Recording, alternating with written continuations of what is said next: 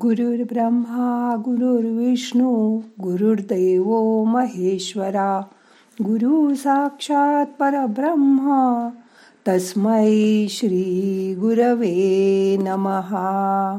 आज ध्यानात गजानन महाराजांची थोडी माहिती करून घेऊया. मग करूया ध्यान.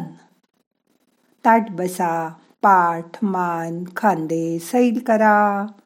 हाताची ध्यान मुद्रा करा. हात मांडीवर ठेवा. डोळे अलगद मिटा. मोठा श्वास घ्या. सावकाश सोडा.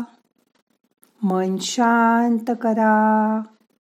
येणारा श्वास जाणारा श्वास लक्षपूर्वक बघा. श्री संत गजानन महाराज शेगावला आल्यानंतर ते नाशिकला देव मामलेदारांच्या दर्शनाकरता गेले. दोन्ही संतांची भेट झाली. त्यांनी बाल गजाननास आपल्याकडे ठेवून घेतले. देव मामलेदारांनी देह सोडण्या अगोदर संत गजाननास सांगितले की स्वामी समर्थांच्या वचनानुसार विदर्भातील शेगाव या गावी जाऊन तू भक्तांचा उद्धार करावा आणि तेथेच देह सोडावा हे विसरू नको. त्यानंतर ते कावनाई गावातील सुप्रसिद्ध कपिलधारा तीर्थावर आले व बारा वर्ष तपश्चर्या केली. त्यावेळी त्यांना रघुनाथ दास या महंतांनी योगसिद्धी दिली. या योगसिद्धीनंतर ते महंताच्या त्यांच्या आदेशानुसार नाशिकला आले आणि एका वटवृक्षाखाली राहू लागले. त्यावेळी नाशिकला विशाल संत मेळा भरला होता.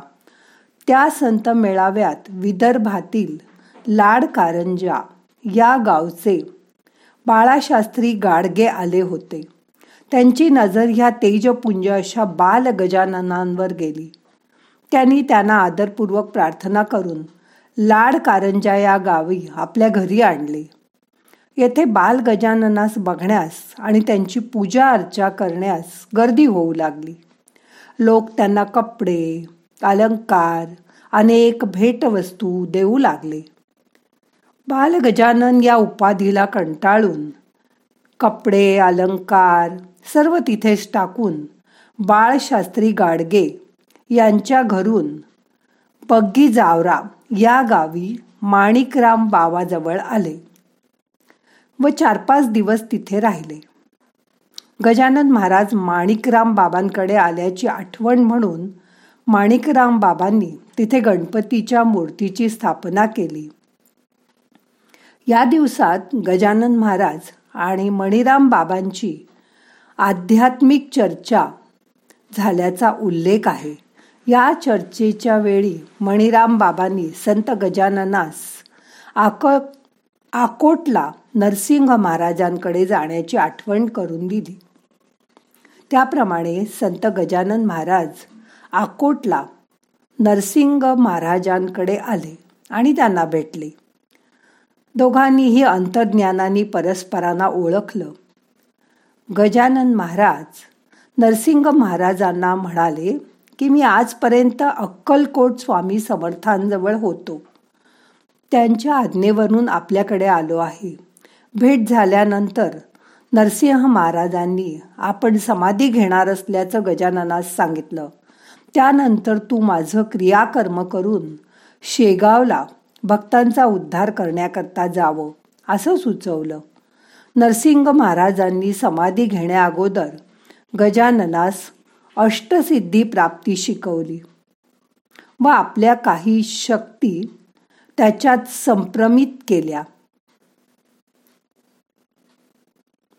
त्यांच्यात त्या शक्ती संप्रेरित केल्यावर अशा प्रकारे गजानन नरसिंह महाराजांच्या विनंतीवरून शेगावला आले.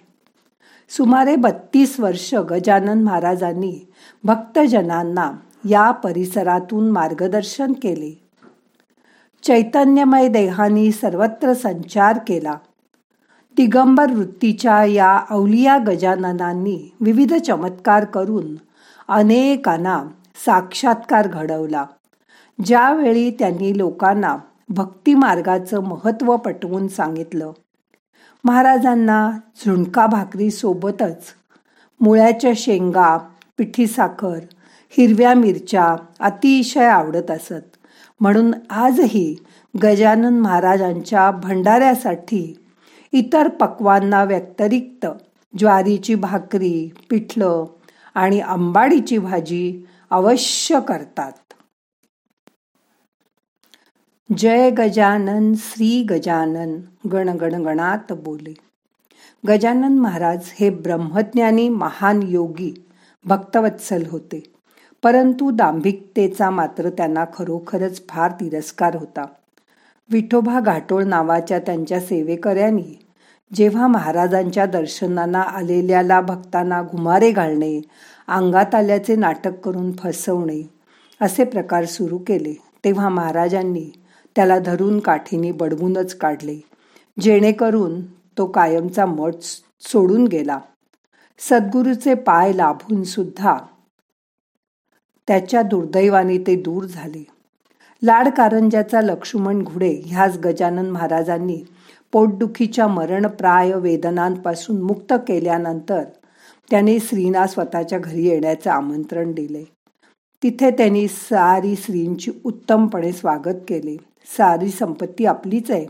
मी कोण देणारा? असे म्हणत असतानाच ताटात काही रुपये देखील ठेवले. त्याचे हे दांभिकपणाचे वागणे महाराजांना मुळीच आवडले नाही.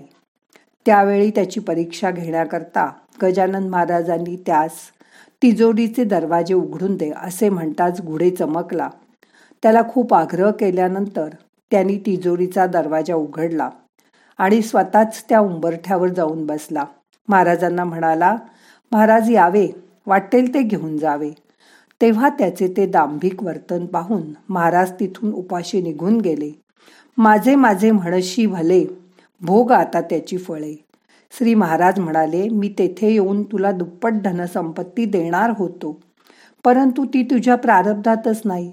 असे म्हणून गजानन महाराज तिथून निघून गेले. सहा महिन्यात लक्ष्मण घुडे कंगाल झाला. त्याच्यावर भीक मागण्याची पाळी आली.